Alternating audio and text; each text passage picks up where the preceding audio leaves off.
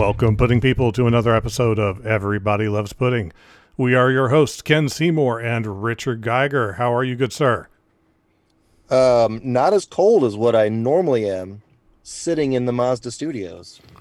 Well, the small favors are what we tend to have to enjoy in our life as we deal with the trials and tribulation uh, tribulations that we Tribble. uh, tribble exactly. Uh, that if there is any indication that our episode this week is going to be just a little bit different, we decided to have instead of a dissection of comic book history or comic book movie history or an attempt to use our completely scientific but not scientific method to break down and score a movie, we are going to have a discussion which is better, Star Wars or Star Trek. We have a couple of guests with us today to help us determine which is better.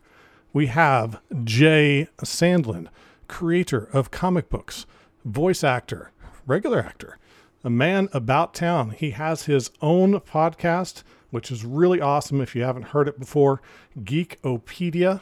It's very, very cool. Thank you for coming on with us today, Jay. Thank you for having me. If you're on social media um, and haven't blocked me yet, it's uh, at jsandlin underscore across the uh, the Twitter, Instagram, and uh, I, I'm probably about to delete Facebook, man. But if you if you're on there, I guess you can find me. Um, and uh, my website, jsandlin.com. I'd love it if you signed up for my newsletter. I promise I don't send out that many, so I won't spam you. But I do put out some cool stuff here and now that you get to find out in the newsletter. So join join the click. Come on over, have some fun. Excellent. Uh, in addition to this very fine gentleman, we have the fantastically talented and hilarious actress Ashley Clements with us today. You may recognize her from the Lizzie Bennet Diaries or possibly maybe my favorite of the group, uh, the Edgar Allan Poe Murder Mystery Dinner Party, which cracks me up every time I watch it. I can't help it. Uh, thank you so much for coming out and geeking out with us a little bit today. Thank you so much for having me. I'm I'm happy to uh to represent um Star Trek because so far everyone in the pre-talk talking about Star Wars. We'll get there. We'll get there. Yeah. Um and uh if you want to know more about me, Google me. I'm honestly so easy to find on the internet. Yeah, in fact, one of the things that you'll find very quickly, one of my favorite pictures is with you standing next to a, a very distinctive actor from the Star Trek universe at what I assume is an awards ceremony. but uh, What's very cool about my life is when you started going, I started saying that I was like, "Oh, is this a picture of me with George Takei, or is this a picture of me with Wil Wheaton?" Because I I I actually know multiple Star Trek people. Yeah. um, which is a very strange occurrence in my life. I only met George Takei once. He was absolutely lovely. We presented together at an award show, and he'd been prepped clearly that he was going to meet me. And so when he met me, I don't know if he did it personally or if he had an assistant do it, but he knew a couple facts about me. And so he greeted me with those facts. And he had just recently done a show at the Old Globe Theater in San Diego where I went to graduate school. And so he met me and he said, Oh, I understand that you went to the Old Globe. And I was like, Yeah. He's like, "Just did a musical at the Old Globe. I thought it was the sweetest thing that I was like nobody and he knew stuff about me. man, I'd I think I'd have melted at that. That would have been just too much for me right there. I, I'd have been done. I'd have forgot where I was. Are we presenting something? I don't know. Just point me at wherever it is. Luckily, it was a good half hour before I had to do anything. I had time to recover. Nice. Well, before we get into the hot and heavy discussion that I'm hoping that will begin as at least a moderately civil discourse about some of the strengths and weaknesses of both of these massive franchises, uh, why don't we just take a moment to talk about a couple of the projects that you both have uh, currently going and uh, uh, up and coming? Uh, we'll start with Ashley since we'll go in reverse order. I was. Um, you know, I was a fan so far of the Wayward Guide that I've seen so far, but I heard I hadn't heard about this other project called uh, Sona uh, that you were working on. Sona is in the past tense. The poster is there, um, but it's uh, it's available um, on my YouTube. Um, Sona was actually the sort of perfect quarantine project that I imagined two years before quarantine happened. And uh, it's a sci fi show that was made entirely in almost entirely in my apartment. Uh, and it was really a response to me desperately wanting to be on Star Trek. And so I, I wrote my own. Um, it's certainly not Star Trek, but it is uh, an ode to, influenced by, and uh, it's about. This is where it's the perfect quarantine project because aside from making it at home with really just two people, it's about a woman trapped in an escape pod, slowly losing her mind. So people may relate to that now. It was a bit prescient of me, I honestly um, didn't, didn't know. And Wil Wheaton is in that because he's actually a friend of mine and he makes a cameo because I asked him to. So uh, that's my sci fi show. And as you mentioned, Wayward Guide for the Untrained Eye came out recently. That's a kind of supernatural werewolfy thing that I play a small, quirky character in. And later this year, we'll put out a feature film that we've been working on, which we're describing as kind of Macbeth meets Silicon Beach. It's kind of a tech comedy, but then obviously it gets darker take on the Scottish play. And I play Beth, who works at a VR company with a bunch of tech bros who don't value her. And uh, she gets very ambitious and decides to take over the company. And that's called A Tale Told by an Idiot, which we are affectionately calling Idiot Tale. Oh, that sounds like fun. I'm going to have to come back with a Wil Wheaton story here in a minute that I've got, but uh, you can take this back to him when you talk to him again, and he'll hopefully not remember it at all. But but we'll see. So Jay, what you got cooking up in the books? What's cool that's coming up with you? Well, a lot of cool stuff coming up this year, but what I can really talk about now that uh, it's coming on my mom's birthday, and that's the only way I'm going to remember this release date is uh, 33121. Um, I have a graphic novel from Zenescope Entertainment's uh, quarterly Tales of Terror presents H.H. H. Holmes. Now, in the late 1800s, H.H. H. Holmes was America's first and maybe uh, most prolific serial killer with nine confirmed kills, but over 200 or more suspected. Uh, he really reigned terror over Chicago in the late 1800s. Now, in the present day, uh, when bodies start turning up in the second city in a similar manner, is a copycat on the loose or is it something more sinister? Uh, of course, Zenescope Entertainment, you know, publisher of titles like Van Helsing, Neverland, Robin Hood, um, really takes the fairy tales and just turns them on their heads. Um, I, have been really lucky to get to know uh, the co-owner and co-founder Ralph Tedesco, who's in charge of their television and film department now.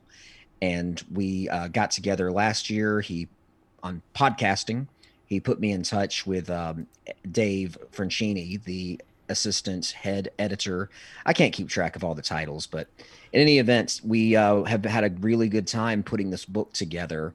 It is unlike any comic I've ever worked on because we have two sets of art teams working simultaneously. Uh, the book is kind of split.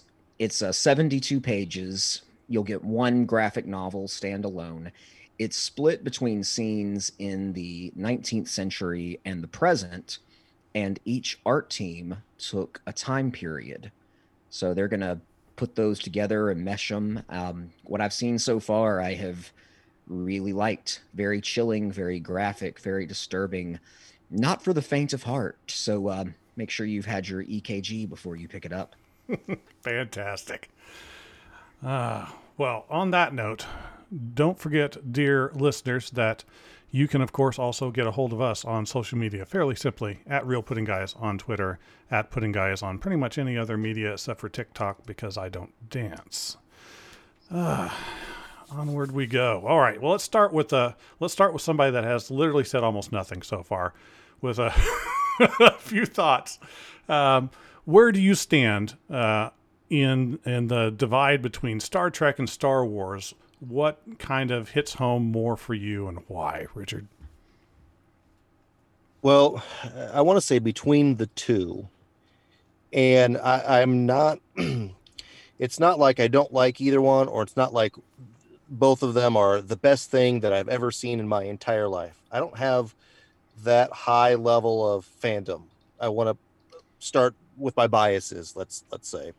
So, when I was growing up, one of my most favorite shows, things that I'd ever watched was Star Trek: The Next Generation. So that's kind of to a small extent what I had grown up watching in terms of sci-fi, in terms of the Star Trek, Star Wars universe.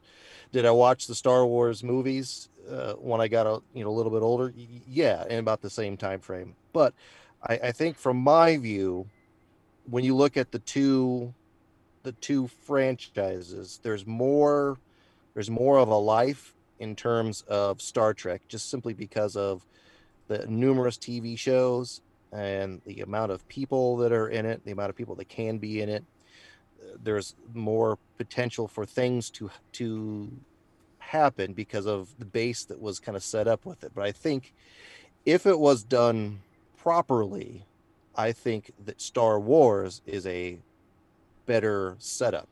It would be a better movie. It can produce better TV shows. The problem is that it never has really truly had that opportunity to have the highest, best production of what the Star Wars universe could be. And when you look at Star Trek when it came out, that was a very fun thing on TV that people got to watch whenever they want to. When Star Wars came out, it was a movie. You had to go watch a movie, right? So Star Trek you could see all, all the time. You couldn't record it, right? Because you couldn't pop it a, a VCR and, and record things at that point in time. But you knew at a certain time, at a certain day of the week, that you can go and watch Star Trek. So it was something that you could be inundated to a small extent with. But Star Wars was just a a one time event and then became a two time event. Felt more special. Felt more special. And at the time when you're watching that on the big screen and you're seeing the things being presented to you on the big screen, it's just like we've never seen things like this before. We've never had this environment like this before. So it had more of that punch, it had more of that impact. But in this, I feel like at at our at our age, when we've seen 80s movies at their prime, and now we can see 2020 movies at their prime, I think if they made the utmost impact type of Star Wars movie, that it would be better, more fun, more fantasy, in a sense, than the best Star Trek movie. That would be my thought, at least. Counterpoints, Ashley. I, think I think you make a really interesting point in that one is primarily television and one is primarily movies, and I think that they excel in those different uh, media. I, I I thoroughly enjoy both, um, but I if I had to choose at phaser point, I would choose Star Trek. And I think that that's partly because of what television can do, which is join you in your home and have you spend years with it and therefore become something that is familiar and comforting. And, uh, you know, they sort of feel like friends. You watch them grow and change. And what you can do in a film is so much more limited. And I agree that that Star Trek has not excelled as much in its films. Certainly, uh, Star Wars is starting to do quite well with series. The Mandalorian is one of my favorite parts of the Star Wars universe, but they are very different in in that way. And I, I honestly, in some ways, it's such a a false dichotomy to to be comparing them and they get compared all the time entirely because their names are star this like no one is sitting around having a conversation about Star Wars versus Battle Battlestar Galactica, like or Farscape. Like we don't do it. We we pit Star Wars and Star Trek, and they're very different visions of space travel. And I think that they both have a lot of merit, but I will um, die on the hill of Star Trek. That's a good way of putting it. Now, I know someone that dies on the hill of Star Wars. Uh, just just from our brief conversations already, is is uh, Mr. Sandlin. What what makes that resonate so much for you? Well, first of all, you can call me Jedi Master Sandlin. That's fine. Thank you. um, just to pull it back here a bit, I agree with Ashley in that I love both very much. Um, they're completely different in many ways. Uh, they're different genres. Uh, one of them, in the case of Star Trek, is science fiction, and the other is uh, more of a fantasy, or more accurately, space opera. So, what really is the difference between the two? I'm, I do not want to get into that. I just want to get into that. Uh, for me, a lot of the love comes from timing, and that my dad brought me a VHS of A New Hope back from Walmart before it was a supercenter.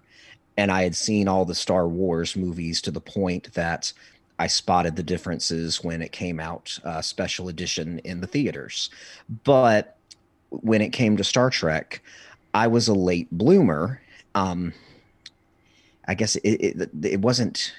We, we, didn't have that stuff in my household, you know. I mean, I'm I'm from the South here. We that uh, that sciency spaceship show. That's uh, you know. I, I was I, I kind of grew up in a, a, a bit of a, a, cult that taught me the rapture was so imminent that Star Trek gave me too much hope for a future. So I didn't watch it much until college. And in college, I actually took a class on television where we analyze Star Trek, um, every episode of every series. And by the time I'd graduated, I had seen every episode at the time. And since then, I have seen all of Picard, all of Discovery, uh, Lower Decks, shorts, and all else there is to to have. So I'm just going to say at the end of the day, it is a matter of personal preference one does resonate more in um, serial style showcasing, like Ashley said, on television. I would say it's not even so much TV as it is the serialization um, and how you get to know and love the characters. And that's why DS9 is always going to be my favorite. Now, Star Trek is on the path to catching up with television, but it also is much more contained because you get fewer episodes than we're used to.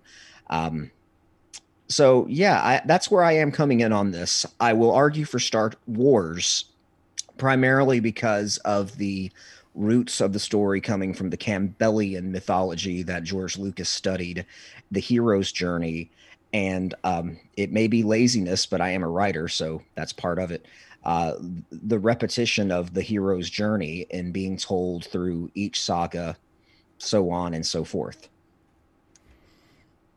That's de- definitely uh, definitely a fair point, and and kudos to everybody that uh, agreed that Deep Space Nine is the best because uh, that is certainly my favorite. Um, now, I, I will say this: uh, you know, a lot of times we talk about it uh, in in the spare time that we have between me and Richard.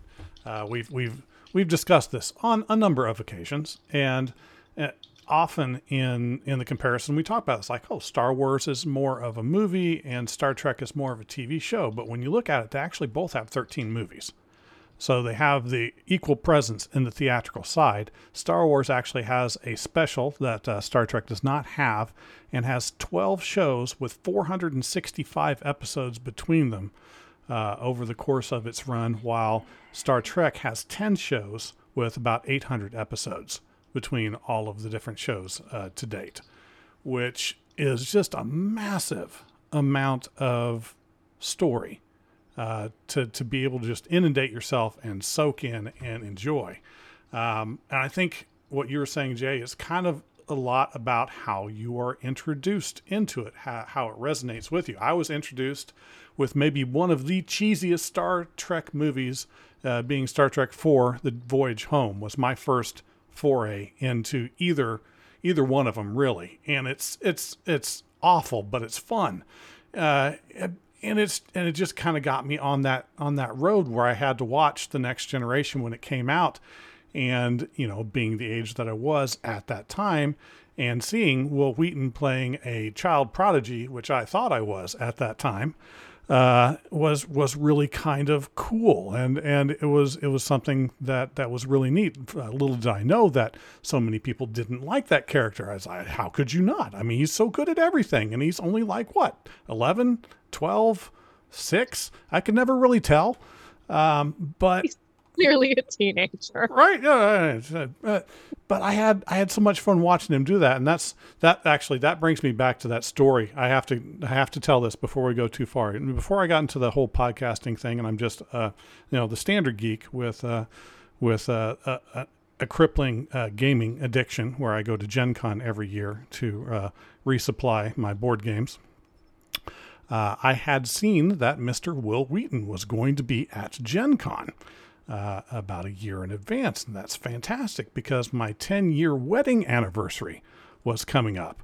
And I was a big fan, and my wife was a big fan. It's like, well, at the very least, we can go and get uh, get a moment to get a, a, an autographed picture or something like that. I don't know, but it's like you know what? If I'm going to do this, I'm going to swing for the fences. So way in advance, I tracked down his email, which he actually had fairly open at that time, and send him an email and say, hey, you know, you're going to be at Gen Con. We're huge fans. Hey, this is weird. You don't know me. I would love if I could take you and however many security people you need to lunch for uh, with me and my wife as it's our 10th anniversary. And, you know, the whole spiel that didn't make any sense and just makes me sound like a complete raving lunatic.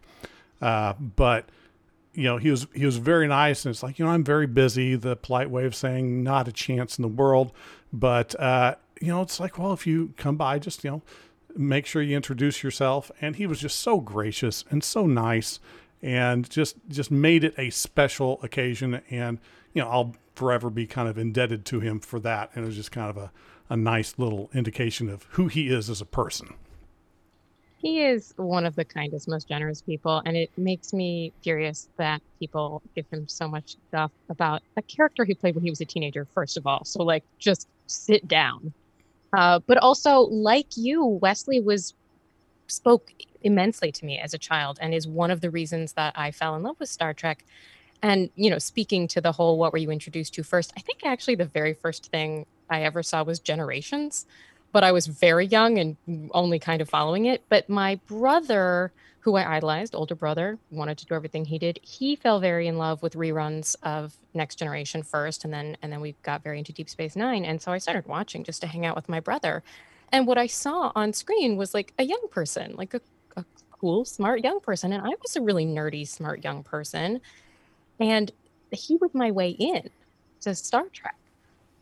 And I I also he was basically like the first celebrity crush I remember having, which is what I said to him when I met him at a convention. Actually, we were both speakers at that convention. And he was in the first or second season of Tabletop, his YouTube show about gaming.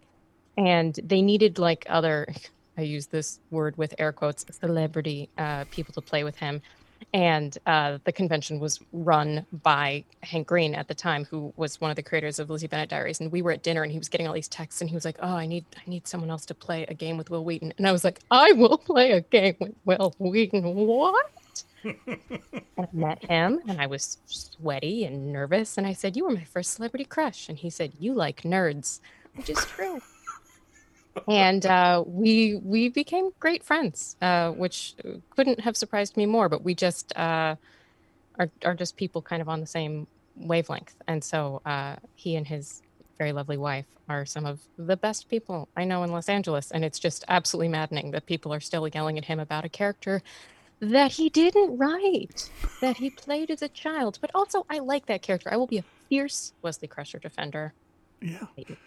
Uh, I'm, I'm, I'll, I'll, I will definitely die with you on that hill. I mean, uh, there, there were too many. I mean, maybe not so much the angsty right before he goes with the traveler period. That was a little less fun, but that, that's not the date episode. Very awkward. Yeah. But people seem to complain about Wesley because he like fixes things easily, but that happens all the time on Star Trek. Like all the time there's some kind the warp core is melting down and suddenly you know if Geordi LaForge is the one who's like well let's uh move the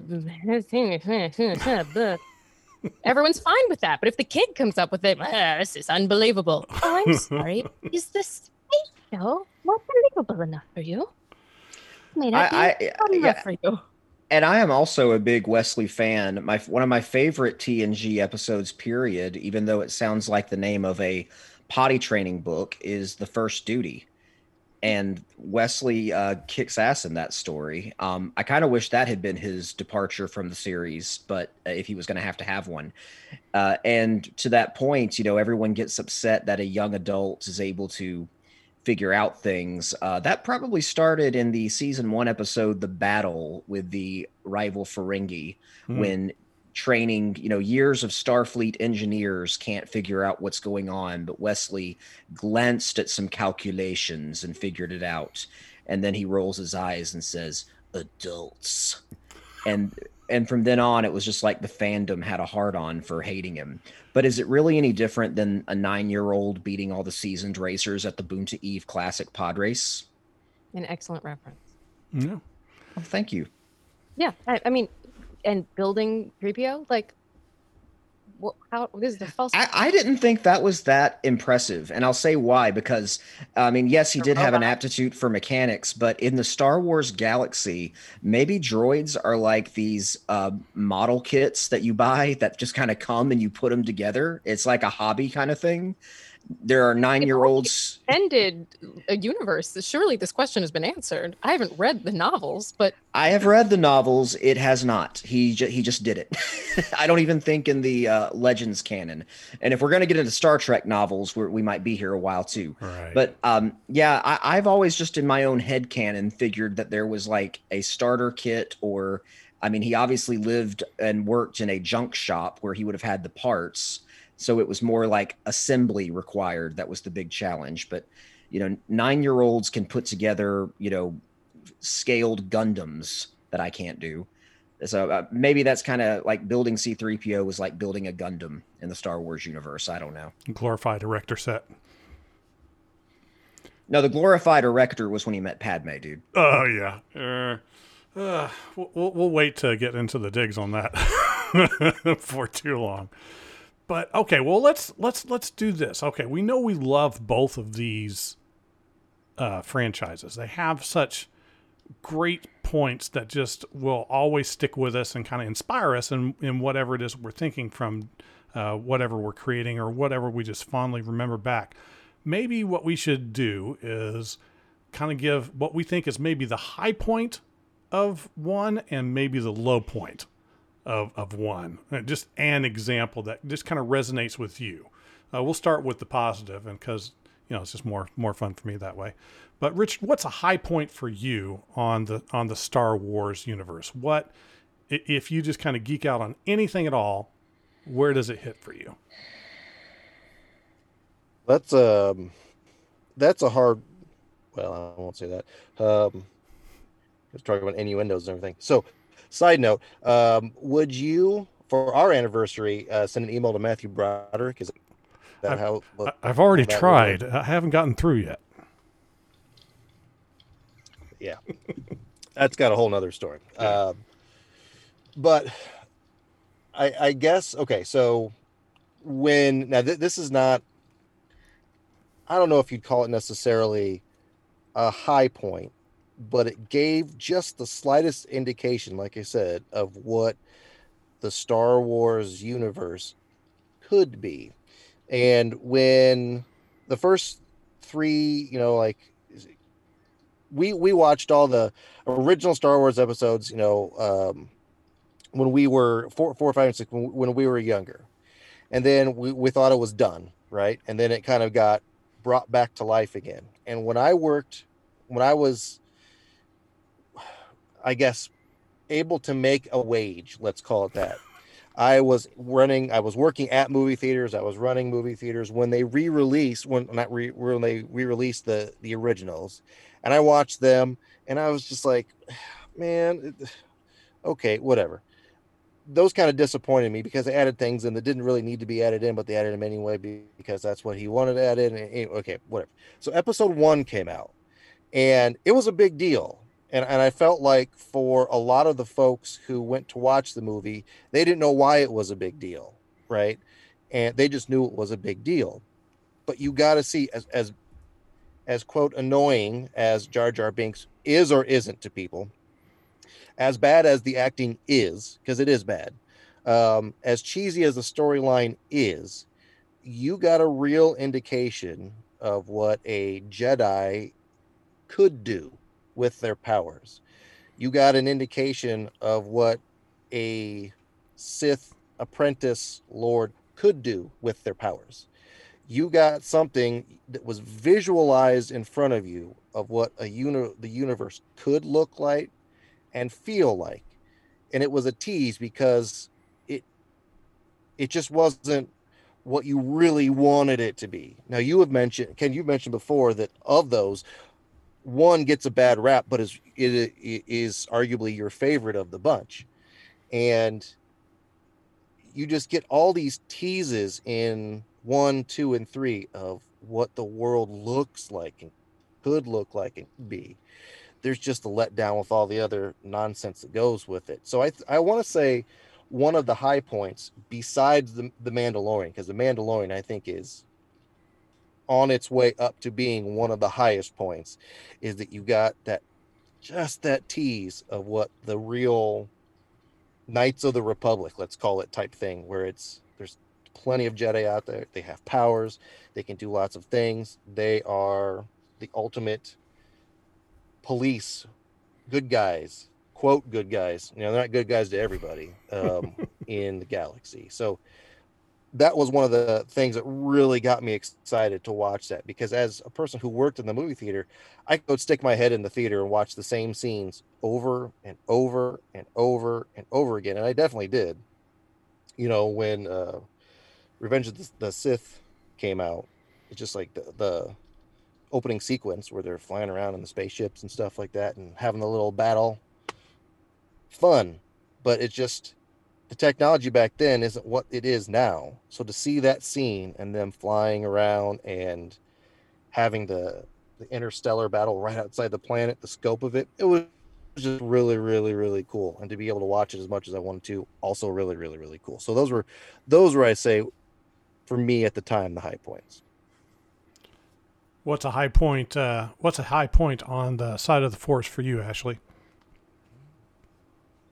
Well, I, I of course, uh, you know, enjoy the movies immensely, but I do think that that that the the Mandalorian uh, is has absolutely warmed its way into my heart the most. It, I I think that has the most emotional resonance for me, and I think that's partly because I would die for the child, who I will refer to as the child in case someone is listening to this and hasn't watched the second season yet. I don't know. I'm being very nice.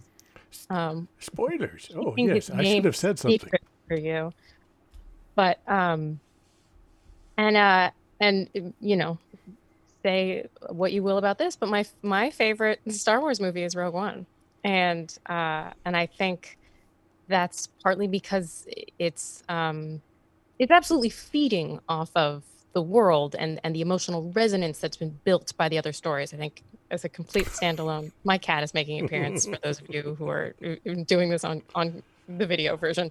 Um, the uh, so you know I, I think Rogue One does not sort of stand independently, but but in that um, that emotional resonance that's been built, I mean, I I wept when you know the, the the sacrifice made. It's such a moving story, and I do think that that that might be something that Star Wars excels at more than Star Trek is really punching into that emotional resonance and um, I'm not saying Star Trek has never made me cry, but I think Star Wars probably has more, um, if only just the tears I shed worrying about the safety of the child.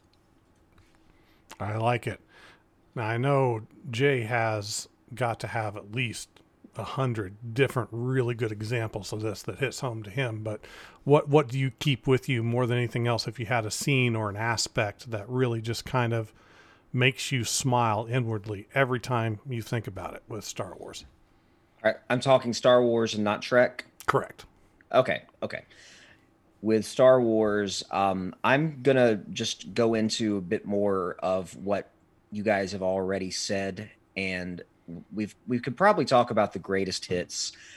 But to talk a little smack, I think that's something Star Wars might edge out a bit on.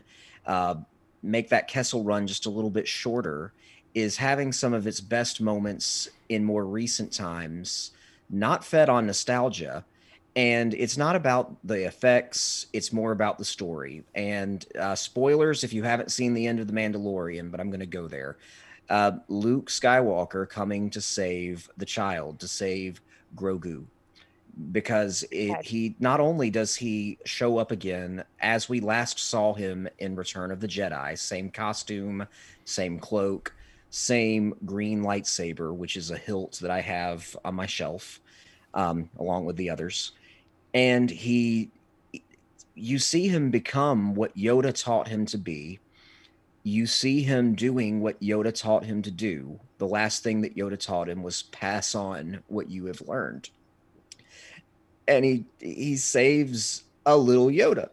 And it's got the heart, it's got the action, and it's the it's the completing of the circle. It's just like what Vader said in episode four. The circle is now complete the force's balance and Luke showing up uh, like a Deus Ex Machina, but it made perfect sense in terms of the saga uh, that he was able to save a little Yoda. Maybe we don't know where he comes from yet. We're going to learn about it. I want to learn about it. He might be the love child of Yoda and Yaddle, and that's why she had to leave the council after episode one. Uh, it might have been a, a Lewinsky Clinton situation. I don't know. That would make a whole other different story. But with and then R2D2 came and put the seal on the scene with his comedy and his action. So yeah, I've been watching it over and over again. Um, the score, the effects, Luke taking out a room full of dark troopers, which fans of the expanded universe and the original LucasArts games remember as the antagonist from uh, the Dark Forces games. Um, I would challenge Star Trek not only to find uh, an equal moment, but to find it in some of the most recent canon. Because uh, you've got a few to pick from, I, and I know what they are, but uh, I'd, I'd, like to hear your side of it.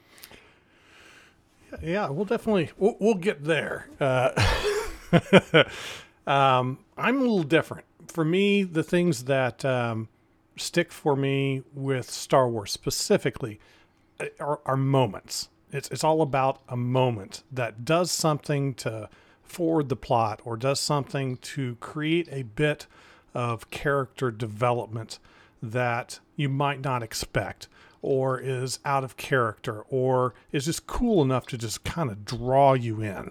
Um, uh, and as much as I might make fun of the the prequels for for the the many mistakes that were made in that. There were a couple things that were done that I just thought were were just nuanced and and really really neat. Um, you know, some some of it's just kind of uh, you know like Darth Maul, the double lightsaber. The first time that you see that, and the fact that you get somebody that can pull off the acrobatics and uh, create a um, create a, a combat situation uh, through choreography that doesn't look like two old guys holding a stick. That was always one of my big problems with the original series. It's just because of the age of the film. It, those lightsaber battles in the original trilogy were not awesome. I mean, they, they just couldn't be. Uh, but that that fight at the end of the the first of the prequels in episode one, that was really phenomenal. That that blew my mind and then knowing where they have to go with the Darth Vader character, just the moment when he steps into the youngling's room and lets loose the saber, just that little hint. It's like, man, I, that's that's as dark as Disney is ever going to let you get in something like that. But it was enough to just kind of convey this: he's he's gone uh, sort of a moment. And for me, that that kind of character development to be able to get there so that the redemption arc means something, uh, it's just it, that part was fantastic to me. That kind of writing. What do you guys think are uh, some of the misses? I think the one you, just, uh, yeah, I think the one you just named. I'm gonna have to. I'm gonna have to take issue with that and just attack my own side, like Anakin did the younglings, and say that that is the uh, along with the uh, killing of the Sand People. Um, it does not make a lot of sense to me that in Episode Three, Anakin would literally go from no, he must stand trial. To 10 minutes later, kill children. So I, I have my own alternate proposal. We never actually see him kill the kids. We know that there was still good in him. It was even before the Mustafar burning. I'm going to propose he used his lightsaber to cut open a piece of the room and tell them to get out of there and forget they were ever Jedi. And then Luke will later find them and train them, and they will remember that Anakin Skywalker was their savior. Um, other miss is really just kind of Padme's personality. It's it's on Padme's character, the way it's written, in the fact that Anakin admits to killing women, children, and and all this. And I think um, how it should have ended. The website already addressed that when he in the scene where he tells her that, and she kind of runs off to the ship, calls uh, calls Coruscant, and says, "Can I have a different Jedi? This one's too murdery and rapey looking. Thank you."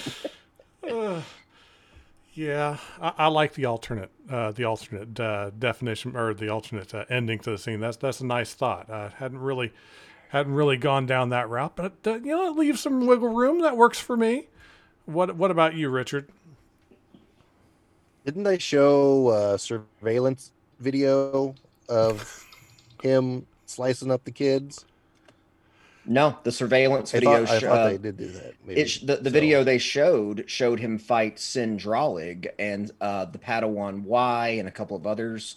Obi Wan's they he's he said I can't watch anymore, and then uh, they do find you know the dead younger Jedi. They weren't as young, but uh, when Padme asks him about it and says, "You killed younglings," he doesn't say I did. He doesn't agree he doesn't disagree either, but it leaves wiggle room. Worst things have been retcon. Yeah, yeah I, I yeah the, the the prequels on their own have their lots cringy, cringy discussions, cringy acting, cringy uh, dialogue. Uh, I, I mean, hate sand. I guess you can only act with what you're given, but uh, whatever. I had expected. maybe wrongly. I I wrongly had expectations for the sequels. Uh, I thought that they no, I'll, I'll I'll agree. Rogue One is just an awesome movie. I also think Solo is pretty good too, and it gets panned pretty hard. But I don't think that's really that bad of a movie for what it is. The sequels, though, they're they're bad, and anybody that can Ken's mentioned this, but anybody that can put together a movie that your budget's hundreds of millions of dollars and you have a field of actors and actresses of hundreds of people and characters and you have to have set design like no movie is that bad. But in terms of the end result it's just not good. Let's put it that way right? So I, I can't fault the effort in, in a certain sense that was put into a lot of the production. It's just I, I, I want to say maybe the direction that they were looking to go, which was almost in a sense a repeat of a or a retelling or a, a, a similar arc that the original Star Wars went through. And it just it's just real disappointing. So in terms of the Star Wars, I, I want to say I want to say the prequels were really bad because you had higher expectations. They at least give you, yes, at least, at least they had a glimmer of something. But the sequels, just man, come on, let's let's do better. Let's be better. The Mandalorian showed us that Disney can be better. They just need to actually be better. I guess that's my disappointment with that. All right. So, what about you, Ashley? What's what's maybe uh, something just kind of missed, didn't hit for you the way that you kind of hoped it would on the Star Wars side of things? Uh, I have an answer for that, but first, I, I just want to say about the sequels, which I enjoyed, but um, but I think the flaw in them is a lack of a cohesive vision. It it suffers from different directors wanting to pull the story in, different directions and there being no cohesive voice. And part of what is such a success about The Mandalorian is that Jon Favreau is a really strong leader.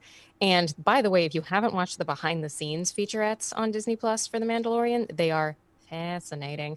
and they have the whole the whole team of directors and writers working together from the beginning really cohesively telling the story as a team and and that is partly why it is such a success and that is something that the movies lack. But in reflecting on this question because you asked me to think about this before we recorded i my my broader answer in a sort of star wars versus star trek way of what i think star wars doesn't do as well is space politics which is just politics in the universe in which we're in. But uh, one of my favorite things about Star Trek is space politics, and I love the way that um, that we meet new people. That there's, you know, I, I love all the episodes where they're fraught over what to do about the Prime Directive and, and First Contact and and those types of situations. And in Star Wars, they absolutely put me to sleep. I could not tell you what happens in a single Senate scene because my brain goes, eh, I don't care.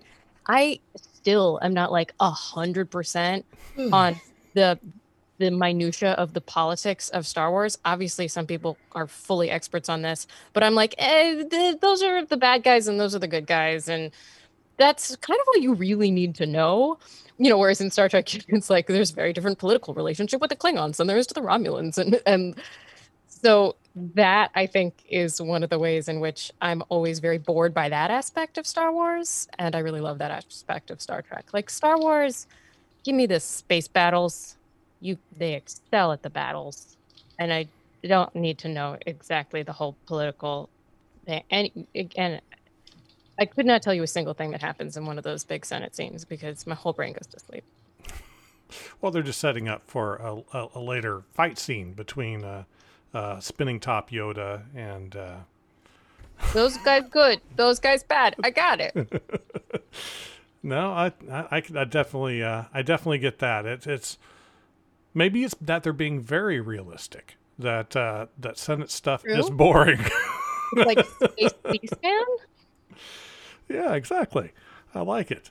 Well, since since you were nice enough to flip flop and go into where Star Trek excelled, what is one of your favorite bits from the Star Trek universe that, that resonates and stays with you?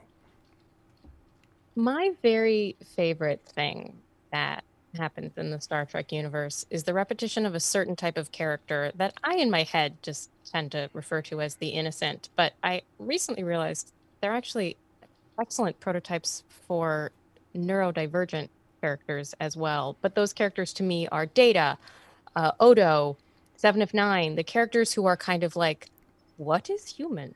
What are your your feelings? I don't understand this. Those have always been the characters that I have fallen in love with, that I have rooted for the most.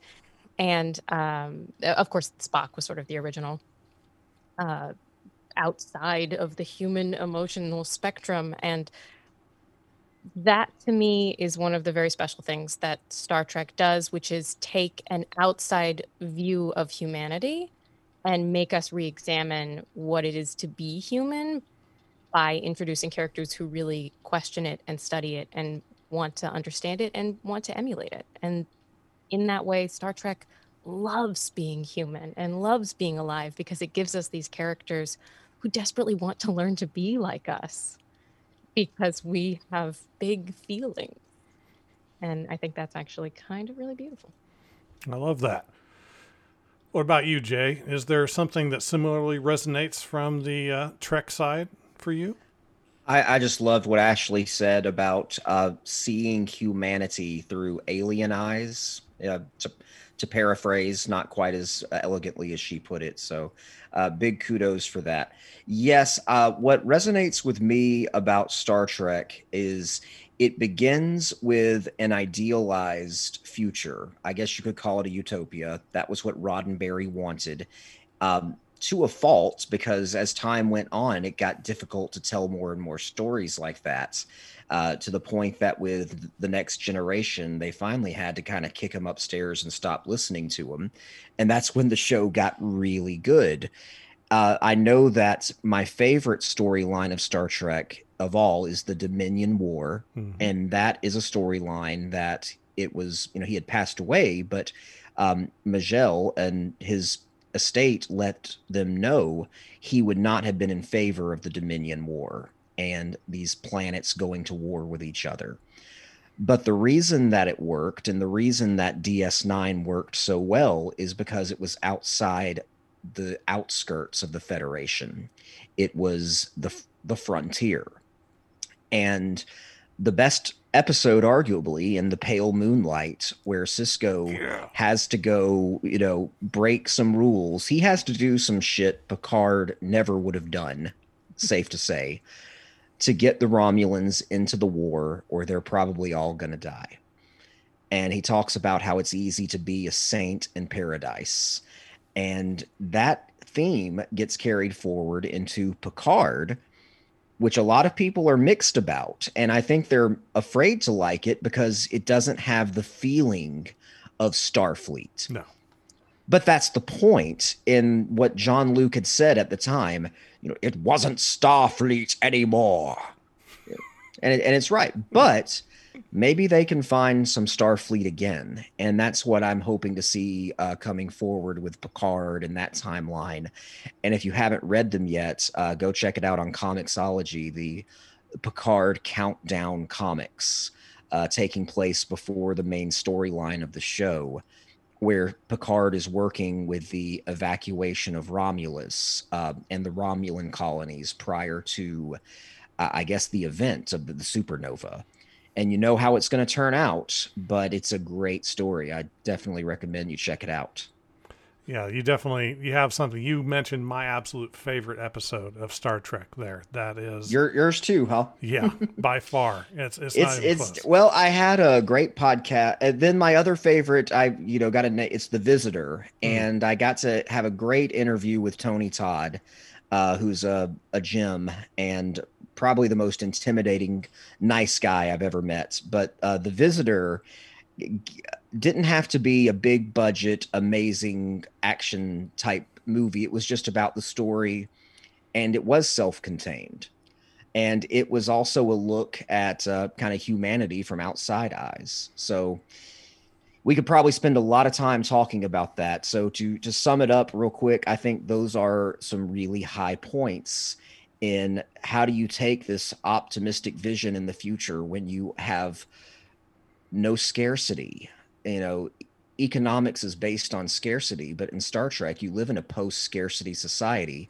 Should there be any conflict? Well, there is because even when post even when scarcity is gone for some people it's still not enough Right.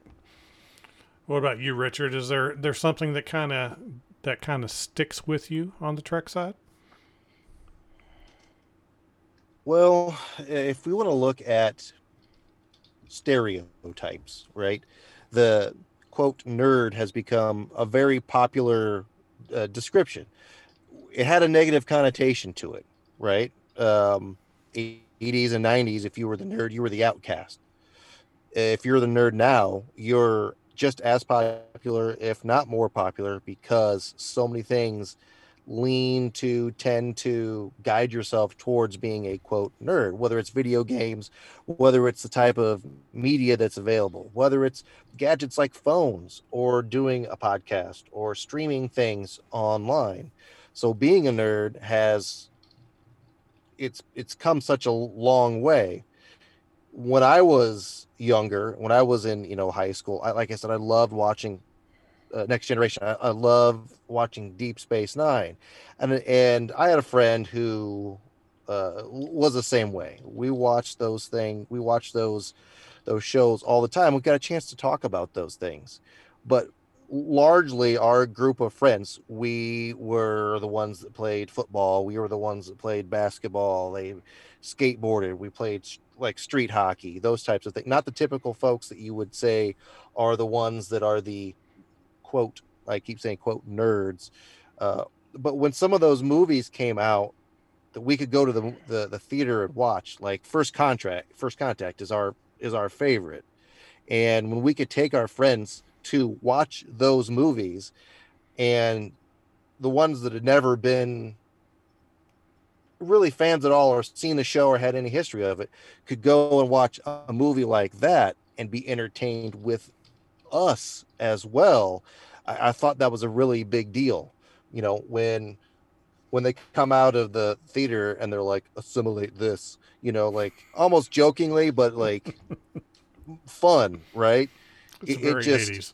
That that was a big that that was a big deal because it wasn't just me and my friend who enjoyed watching it was all of us that watched that like those types of movies and really enjoyed and got behind uh, what we saw because it wasn't the old it wasn't the old stuff that everybody thought Star Trek was. It, it took like a step in a different direction, I think, and that kind of got everybody's attention a little bit more favorable towards what Star Trek was and could be.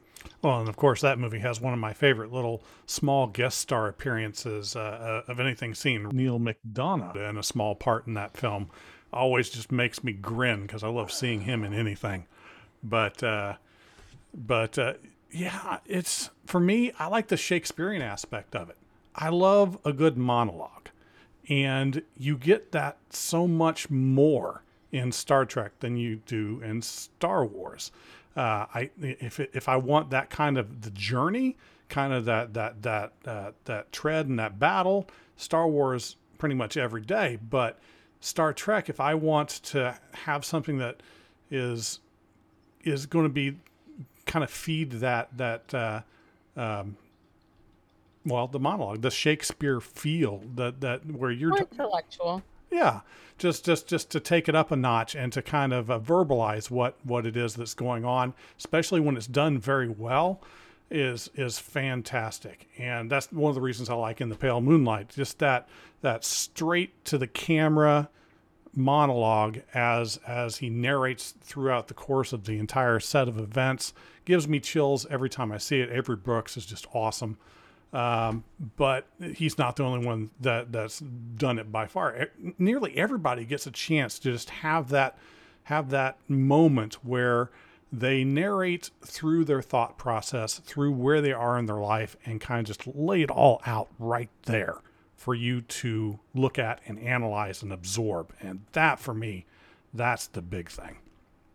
Well, it's interesting because I think that one of the, I'm sure many reasons that the show, you know, that that Star Trek became something that was more verbal and Star Wars was more visual is that Star Trek started on television. You were just basically saying that ultimately they have like the same number of, you know, the same amount of TV and, and film, but one very much started on the small screen and one very much started on the, the big screen. And there are very different constraints to making things, budget being a huge one, and time, of course, as well. So when you have less money and less time, your special effects are just not going to be as good.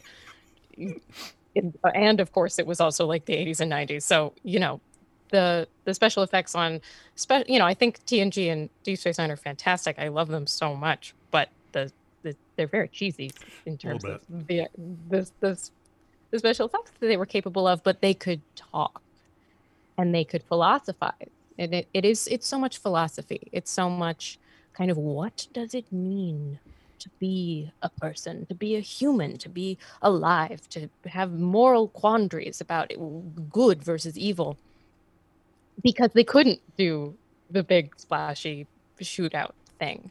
And later when they could, there was already the built-in sort of foundation that Star Trek is a talky, philosophizing, political space show. But that kind of also leads into where I think there is a weakness in Star Trek, or uh, yeah, in Star Trek. Uh, as much as they often like to go to those higher levels, they get lost a lot. There, there are a lot of a lot more episodes I can think of in Star Trek that are just god awful than I can think of in, say, the Clone Wars um, cartoons that were out. Or, I mean, admittedly, most of the Star Wars shows are animated. Uh, only a handful are live action, like the the Mandalorian. But still, I mean, having Janeway turn into a fish at the end of an episode comes to mind. Um, it's it's really bad. Um, there there are just a handful of those that that will always, even in there's Deep there's Space more than a handful. There's some cheesy stuff in Star Yeah. Trek. I'll be the first one to say there's some things where you're like, what? Yeah, that that that's the only thing that ever really rubbed me wrong. Uh, why are we playing hopscotch in a virtual world? because Quark tried to. Why are we still obsessed with 20th century television and film and literature? Nothing was- else came out. It was obviously the best era. what about you, Jay? Where do you think uh, Star Trek could m- uh, maybe have stumbled in a couple of places? I mean, we can just end the debate right now with three words. Um, code of honor. I don't know if I want to go there. Let's just end it there. Yeah, let's just end it there. You guys have a nice night. Live long and prosper. and uh yeah, you know, it's inevitable when you have how that many episodes of weekly programming compared to planning movies and yes, you know, it's there are more TV shows now for Star Trek, but generally speaking, we're talking stories told over film. Um I think a lot of the times uh Star Trek's failure that they are really correcting now was looking for a good hour or half hour of TV instead of building a great overall narrative. That's why you have great episodes in TNG, say The Inner Light, for example, which is fantastic and a showcase for Patrick Stewart. Yeah. But then you have to acknowledge after that episode, he would have been pretty fucked up for life and probably just couldn't go back to work the next day. Um, same with uh, Best of Both Worlds. You know, you, you do get that one recovery episode, and that was one of my favorites as well because it made um, it really pulled that in uh, for you know the the greatest cliffhanger in in all of Star Trek, Mister Worf fire. There, there had to be at least one episode to follow up from that. Even though they were in syndication, they didn't know when their stuff might air, the order at times. So, I don't fault them for it. It was just kind of the nature of the beast. But I like uh, now that we have Discovery and we're putting it on a single place, you can watch it in order, you can binge it, you can get real serial with it. So let, Yeah. let's get serial, people. Yeah, that's definitely the best way to do it. And I kind of, in a way, envy all of the people that now get a chance to watch these series just from beginning to end, and they don't have to wait. That is interesting. Same same can be said for Star Wars, and you Yeah. get to watch three trilogies, whatever order you choose. If you want it to be um, sequential, or if you want it to be chronological, or if you even do the cool thing that uh, I wanted to do this with my son, but it's not really worked out. But you could watch. Um, how does it go? Episode one, episode two, Clone Wars, episode three, Rogue One, episode four, uh, Empire Strikes Back, Return of the Jedi, now The Mandalorian, and then maybe you could watch the sequel trilogy. Maybe. Yeah, and where does Han Solo fit in that? That's somewhere before. I forgot Solo. Yes, Solo would be uh, after. And did I forget Rebels too? Because Rebels Yeah. goes right after A New Hope. Uh, it's it's been a long week, but you you get what I'm going. Watch it all in in the order it takes place in the galaxy. You have that choice now. Yeah, yes. that's kind of awesome. Oh, what I know, Richard's got at least one or two stinkers that has uh, that he's got tucked away for the Star Trek Well, I was, side. I was thinking. uh, Well, I was thinking more a different direction. I was thinking more um, accessibility in a certain sense, right? So maybe it's maybe it's George Lucas in his certain sense of smartness and, and genius uh, when it comes to marketing. Because if you want toys, if you want to have shirts and sweatshirt, you want to every piece of equipment that you can think of, you can get a Star Wars thing like that, right? It's just so you can get everything. But if you want a Star Trek action figure, it's not like you can really go to Target and pick one up. It's not like I mean you can in today's age when you can just have everything shipped, go on Amazon, blah blah blah, and find those things you can get them.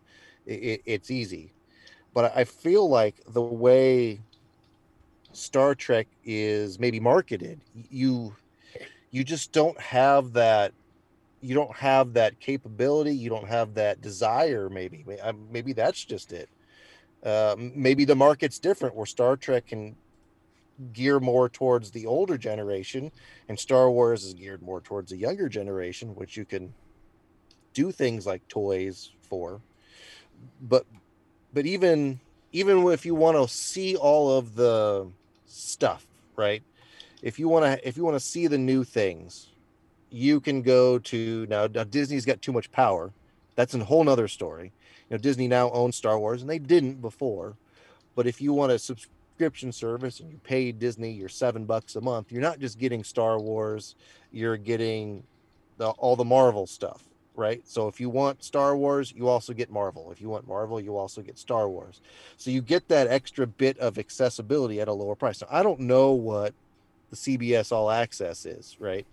But CBS All Access is one that I feel like if you are spending that money, you're probably spending that money specifically for Star Trek, right? I, I don't know I don't know exactly what else you're spending your money on for CBS All Access.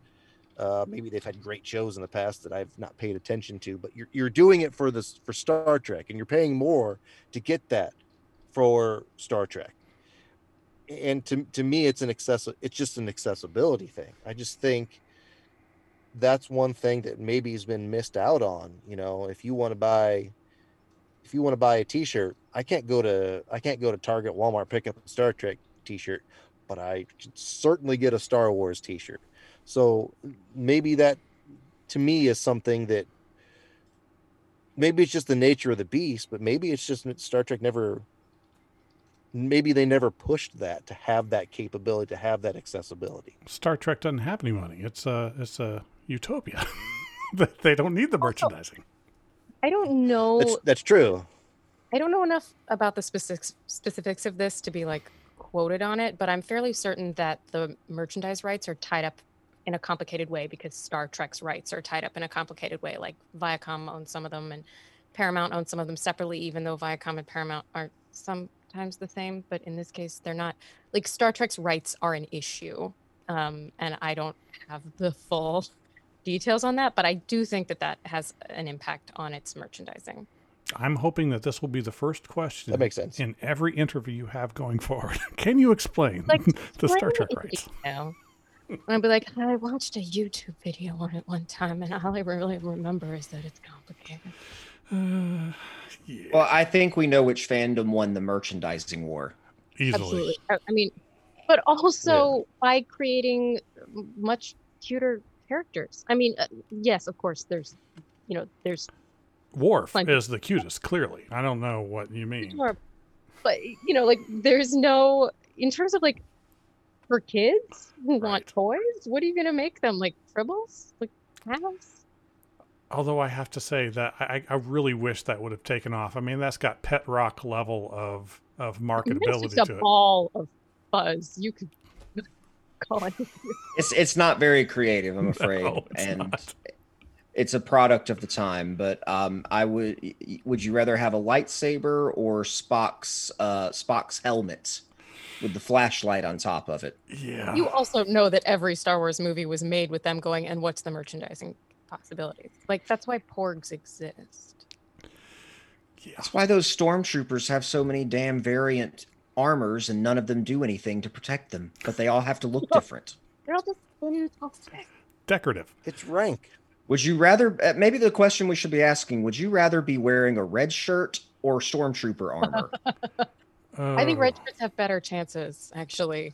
Yeah, they've actually done studies on that, and the red shirts don't die nearly as often as people kind of uh, take into. But wouldn't there be much like way more stormtroopers? So I mean, like the ratio and the blah blah blah blah blah. And uh, I don't know. Stormtrooper appears, it's pretty much dead the, well, it was it was something along the lines of considering the number of people that are on the average starship. That when you go down in an away mission as the one red shirt, your odds of being picked for the mission are particularly low to begin with, and there's one of you. Whereas when you have stormtroopers, yes, there are more, but there's a platoon, and none of you can hit anything. you all just get mowed down. Will be wiped out yeah, no, it's true. I mean, one of the hilarious things about Star Trek, of course, is that there's so many people, and they're like, "We're going to send down the captain and the doctor and this nobody." I'm like, well, Captain shouldn't leave the ship. No, I need to go on this mission for reasons. That's right. Leadership. Best foot forward. well, we know why Kirk went down. That is because he needs to take a look at what the available dating material is on any given planet before he makes his move. Ego as well. Yeah. And I must immediately take action. You ever get I the feeling will- that Kirk was like the least qualified person on the crew? I yeah, I mean, I I don't really know a lot of, um, especially of my generation Star Trek fans who are really into the original Star Trek, which is interesting thing to say about a franchise that that the thing that launched it is not its most successful part. Because I think that that's I think the opposite is true for Star Wars. I think everyone still holds up the original trilogy as the pinnacle. Yeah. That is such a great point. I don't think I've ever really thought of it that way. And I like the original Trek a lot more than some people. But I do see that a lot of it is unwatchable now, and some of it is just really kitschy and fun, like uh, probably Kirk fighting the Gorn more than anything, or uh, the styrofoam boulders, man.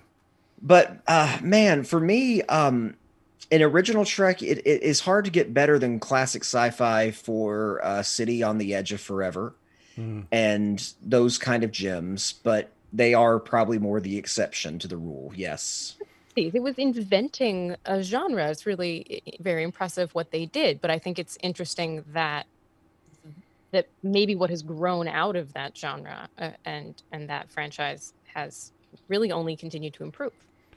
One thing that stuck with me, I don't know if any of you are anime fans at all, but uh, one of my favorite series, uh, The Irresponsible Captain Tyler, I, I kind of, as soon as I watch that, I go, that must be what Captain Kirk was. A guy that just one day decides, I'm going to join the military and I'm going to be a captain, and just lucks into it.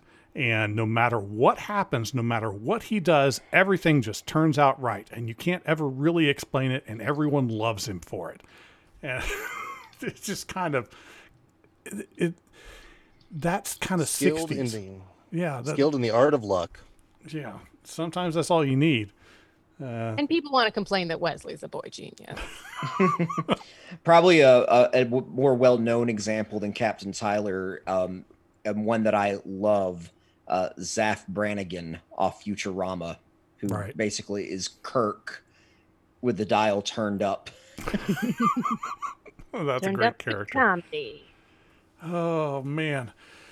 So, okay, so let's have a kind of final row of where you think that uh, where you think that the death blow is for where where why your series is your favorite series is better than the other and you will probably never have your mind changed because of this one thing and it does not have to make any sense at all.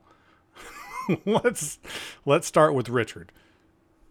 You. What is what is your Um, favorite, and how is that? How's that going to be completely ir- illogical?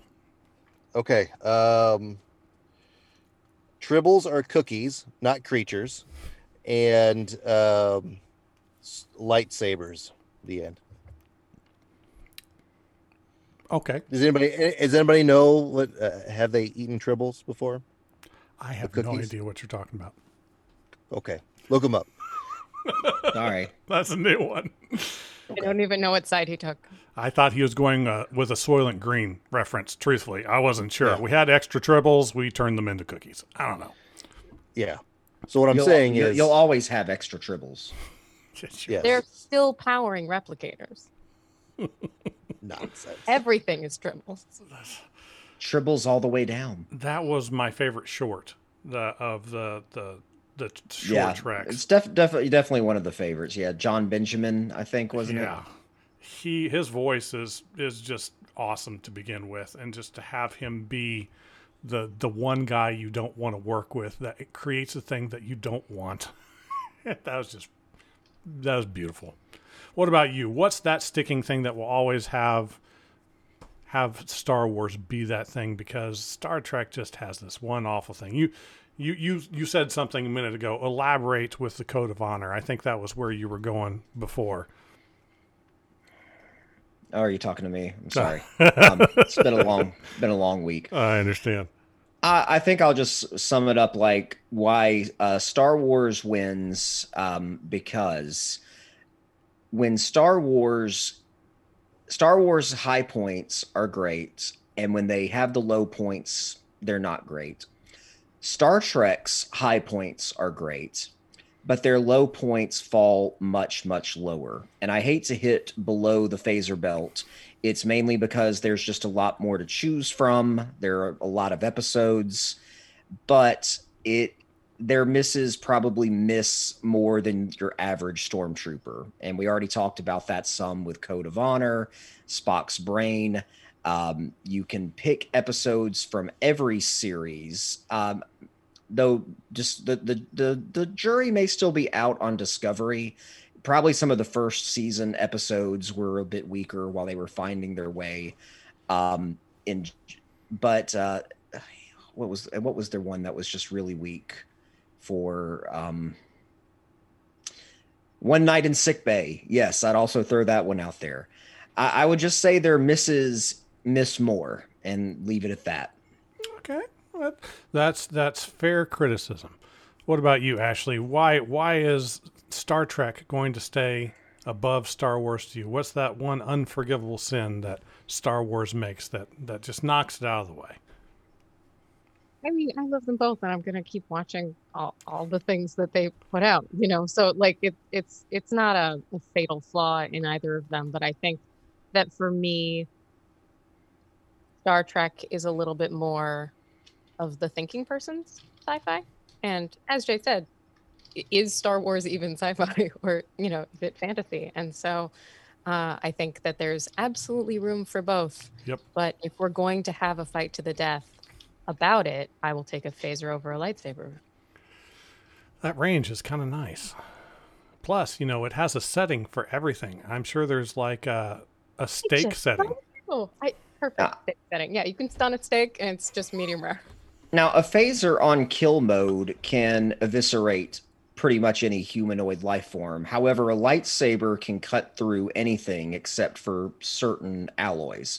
So, that being said, wouldn't the lightsaber deflect the phaser and hit it back on the ensign or whoever? Not at all. If you see that guy with the lightsaber, there's the setting on most phasers that has a wide disbursement beam. So, you can try and block uh, a single phaser stun, but if it's coming at you in a wave, you're getting this little bit and you're getting hit with the rest of it.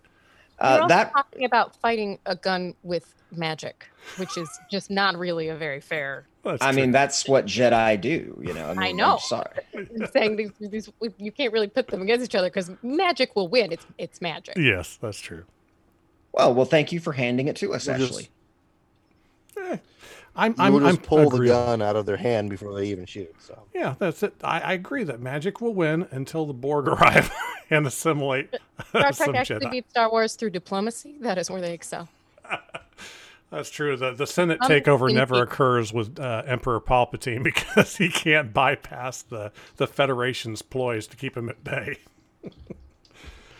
Oh well, I want to thank uh, thank you both for coming on to the show. It has been such a delight to talk just nerdy nothing for uh, a good hour about the Star Trek and Star Wars, two fabulous uh, series of movies and shows that feature some fantastic writing, usually some less fantastic, some other times.